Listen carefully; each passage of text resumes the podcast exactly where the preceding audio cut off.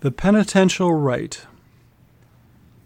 In the present revised form, the ordinary form of the Roman liturgy, the initial sign of the cross and greeting are followed immediately by the penitential rite, which consists of a general acknowledgement of sin and concludes with the priest's absolution.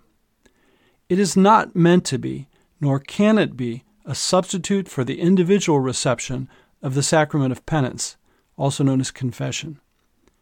Rather, it is intended as a fitting act of humility and contrition in preparation for the Mass, rooted in one's full participation in the Church's sacramental life, including regular confession.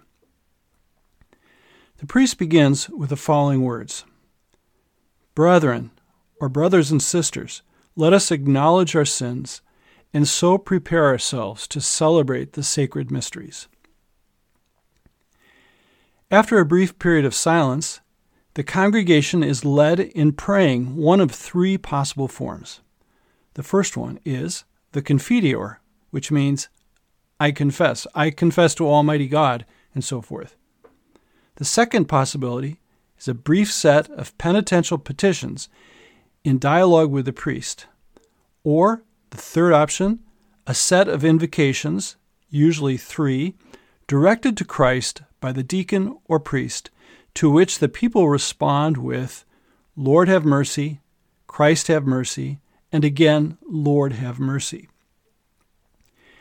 After these prayers have been completed, the priest recites or chants, "May Almighty God have mercy on us, forgive us our sins, and bring us to everlasting life," to which the congregation responds with their Amen. Now, to what extent might it be appropriate to sing this brief though important part of the Mass? Our first indispensable guide is to look at the rubrics of the Roman Missal.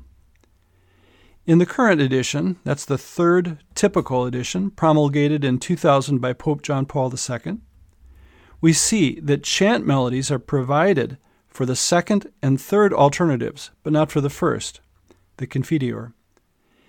In the extraordinary form, a longer version of the Confiteor is recited by the priest and acolytes at the beginning of the Mass, and sung, specifically for a pontifical Mass, by the deacon prior to the reception of communion by the faithful.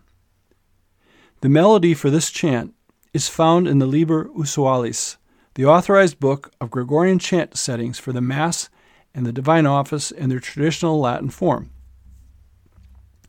From this perspective, we see that there are precedents for singing a penitential rite, as well as melodies in the most recently promulgated Missal, which we are invited to sing.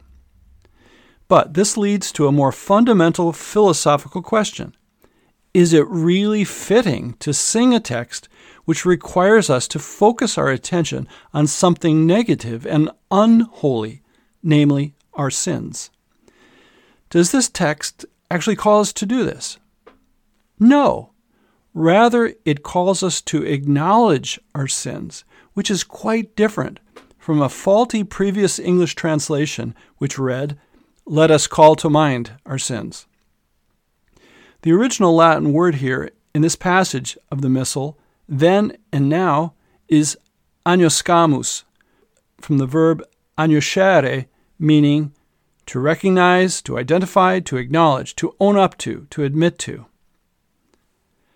A text that drew attention to the nature of our particular personal sins would be not only inappropriate to sing, it would also be inappropriate to recite in the liturgy. For by nature, the Mass and the Divine Office help us to look away from ourselves so as to worship God in spirit and truth, and to love Him with all our heart, soul, strength, and mind.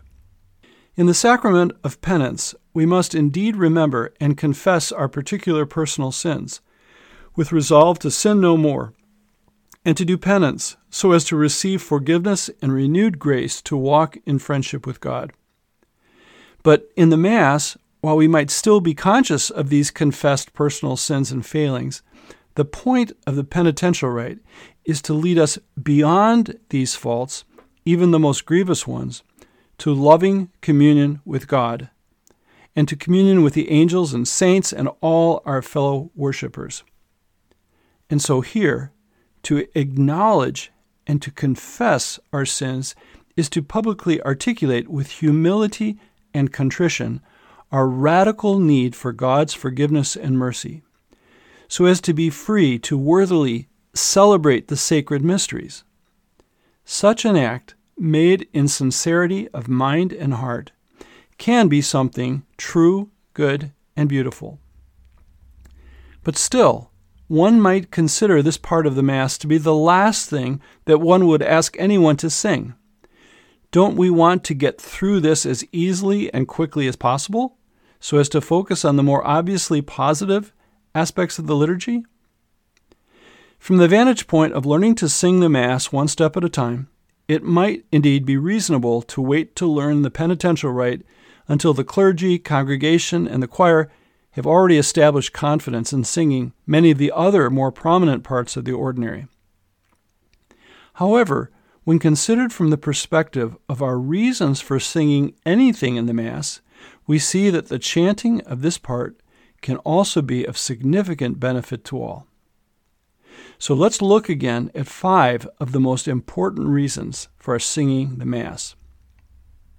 First, by its nature, singing allows us to engage ourselves more fully, heart, soul, strength, and mind, in the loving worship of God.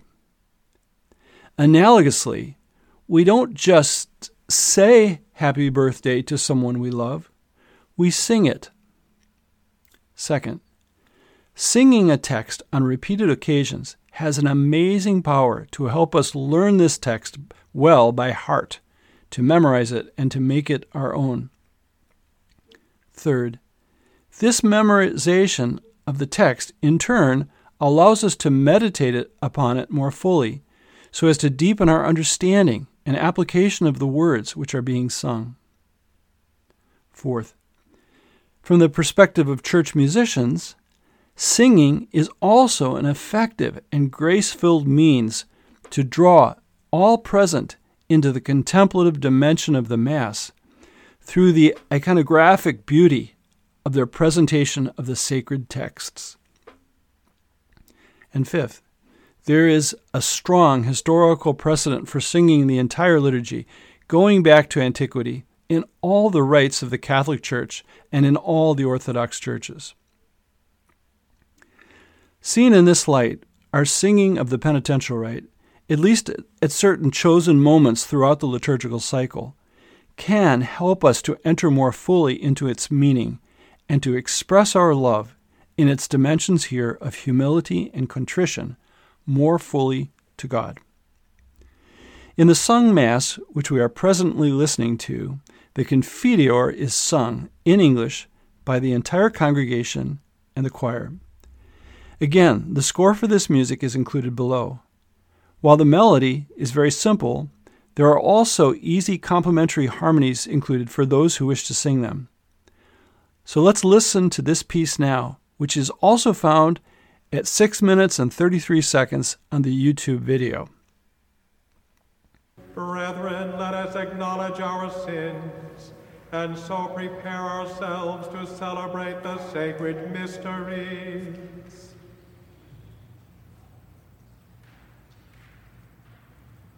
I confess to Almighty God, and to you, my brothers and sisters, that I have greatly sinned in my thoughts and in my words, in what I have done and in what I have failed to do, through my fault, through my most grievous fault. Therefore,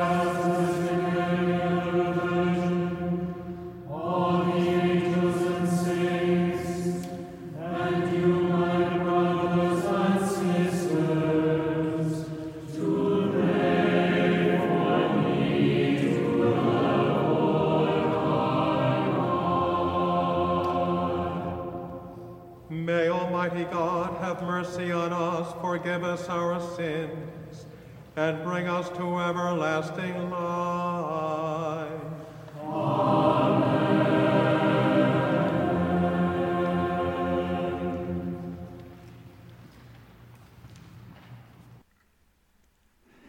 In my next blog, we will be looking at the Lord have mercy, the Kyrie eleison, which comes directly after the conclusion of the Confiteor. We will see that while being closely related to the penitential rite, its meaning goes far beyond the acknowledgement of our sins, to humbly call upon God's mercy in every aspect of our lives, and for the temporal and eternal welfare of all people.